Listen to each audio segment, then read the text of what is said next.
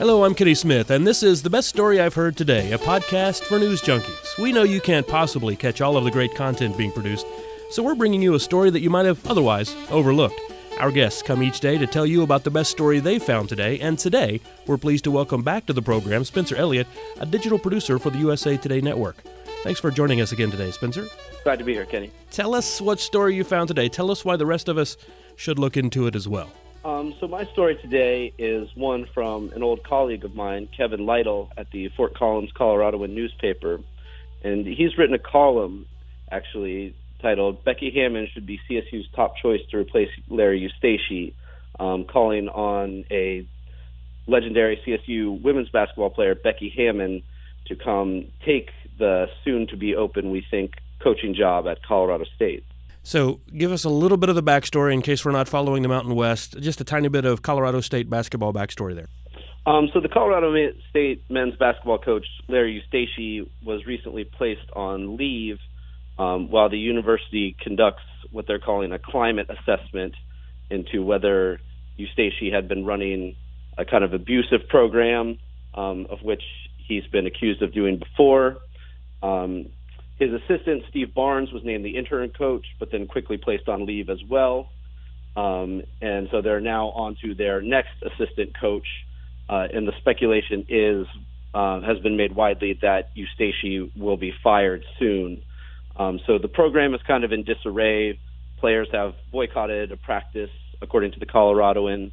Um, and so uh, Kevin Lytle was suggesting that a great way for them to rectify this situation would be to bring Becky Hammon in to take over, and of course she would be the first female uh, head coach at the NCAA Division One men's basketball level. That would be a precedent. She has a long and terrific uh, Colorado State basketball ties. Why is she ready, Becky Hammon, to break this particular glass ceiling? Well, in addition to being um, a CSU legend and uh, six-time WNBA All-Star, She's currently an assistant coach for the San Antonio Spurs, where she's the first full time female assistant in the NBA or any of America's big four sports leagues. Um, so she's been under the tutelage of um, who's widely considered to be one of the great living coaches, um, Gregg Popovich, there, and has been the head coach for the Spurs during um, their summer league games and some preseason games as well. She's a six time WNBA All Star, top 15 players of all time in that league. You you talk about the the uh, tutelage she's getting from Gregg Popovich, and in the column that you're referencing here, there's even mentions that she's uh, her name is being mentioned for some NBA head coaching jobs. Is all of this starting to click into place? The the column makes a convincing argument that maybe the time is now that you see a woman uh, taking on a, a lead role in a men's program. Sure, and you know while we should say that this column's a bit speculative, um, I don't think there's been any official noise that you know these gears were turning in this way. Um, you know, in fact, Eustachy has not technically been fired yet. Um, I don't think Becky Hammon has said anything publicly about being interested in this job. And as you say, she might look at this and say, you know, I would rather, you know, break this glass ceiling in the NBA. Um, the NBA itself has often seemed far ahead of other leagues on some social issues, um, and that's where she's getting her coaching training right now. Um, so it's entirely possible that she wouldn't want to go into the college ranks. But I thought it was a compelling case to make that, you know, maybe we could finally see um, a woman break through into the major men's coaching ranks. Talking about this from a storytelling perspective, just briefly here, if we can diverge. This is a column written from a writer to a person in sports trying to make a, a, case for an argument, staking out a claim for why this is a good thing. And I would ordinarily think that this would be something that is directed at the Colorado State athletic director, Joe Parker. But uh, this is clearly written to a coach. Why is that the case, do you think?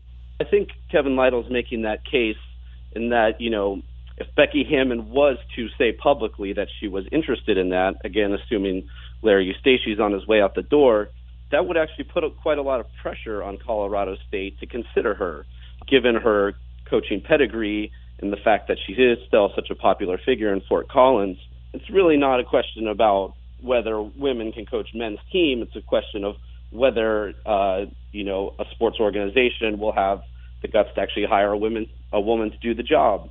If she was to maybe make some noise that she wanted to be considered for it, I think the university wouldn't really have a choice but to take a hard look at her. Kevin Lytle is the columnist, and he makes a, a, great step here, I think, in discussing some of the reasons why people would say uh, this is a person who's not right for the job. Uh, this is basically an inoculation thing. Oh, sure, you're going to say this is the criticism. Let me tell you why that won't work. Do you think he's covered all the bases there?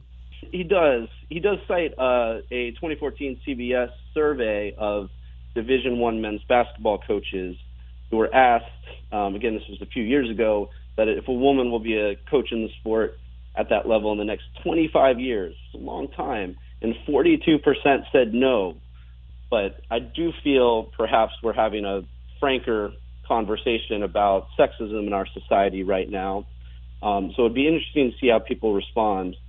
And additionally, you know, he addresses problems about recruiting and how, well, if a player would refuse to play for a woman with her obvious coaching skills, well, maybe that's not a player you need to recruit. Is there any sense, though, of how athletes, young athletes in particular, would feel about playing for a woman as a head coach? That might seem a silly question on its face, but it's a question that's going to get asked. No, absolutely. And uh, it's a question I don't know a direct answer to, of course. So I'm sure that there would be people who would somewhat balk at that for various reasons. But again, you know, it's never going to happen until somebody makes it happen. And I think it's one of those things where it just takes somebody to break through, and there there will be challenges and there will be pushback, of course. But once somebody's in there, and you know, obviously Becky Hammon seems to have no shortage of skill in coaching basketball. Once it happens, then we can all kind of look at it and say, "Hey, that was fine. You know, nothing bad happened." It's never going to happen until it happens. You've made a lot of things happen on a basketball court, Spencer Elliott. Tell me uh, where do you think it'd be easier to break a glass ceiling like this? At the NBA level or at the collegiate level? My instinct is that the collegiate level would be easier just because there might be less scrutiny on that coach. Um, certainly, there would be no shortage of media and fan attention. But again, you know, at relatively mid-major program like Colorado State, where the particular expectations might not be as high as in an extremely high profile college program or certainly the NBA. I think that's my, maybe where you would see an athletic director or um, you know the people in charge of the team being willing to take that risk, um, such as it is, and say that she's the best candidate for the job. Well, we're going to put her in there. Gender be damned. Colorado State 11 and 16 on the hardwoods this year, 4 and 10 in the Mountain West. Coaching troubles aplenty, as you've detailed for us, Spencer. I appreciate you going into some of those backstory details as well. The column you've brought us today, Becky Hammon should be CSU's top choice to replace Larry Eustachy. You can find that on coloradoan.com, and we've got links to that story and to Spencer as well. Please check those out. Spencer Elliott, thanks again for joining us today. Always a pleasure, Kenny.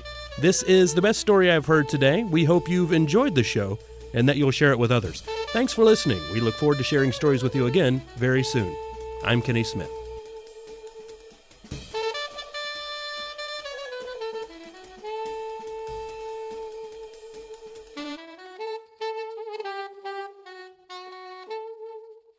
Hey, thanks again for listening to the best story I've heard today. And here's a bit more news for you. You can hear this show on our host site, podbean.com, but the best story I've heard today is also syndicated now on sites like Stitcher and Google Play.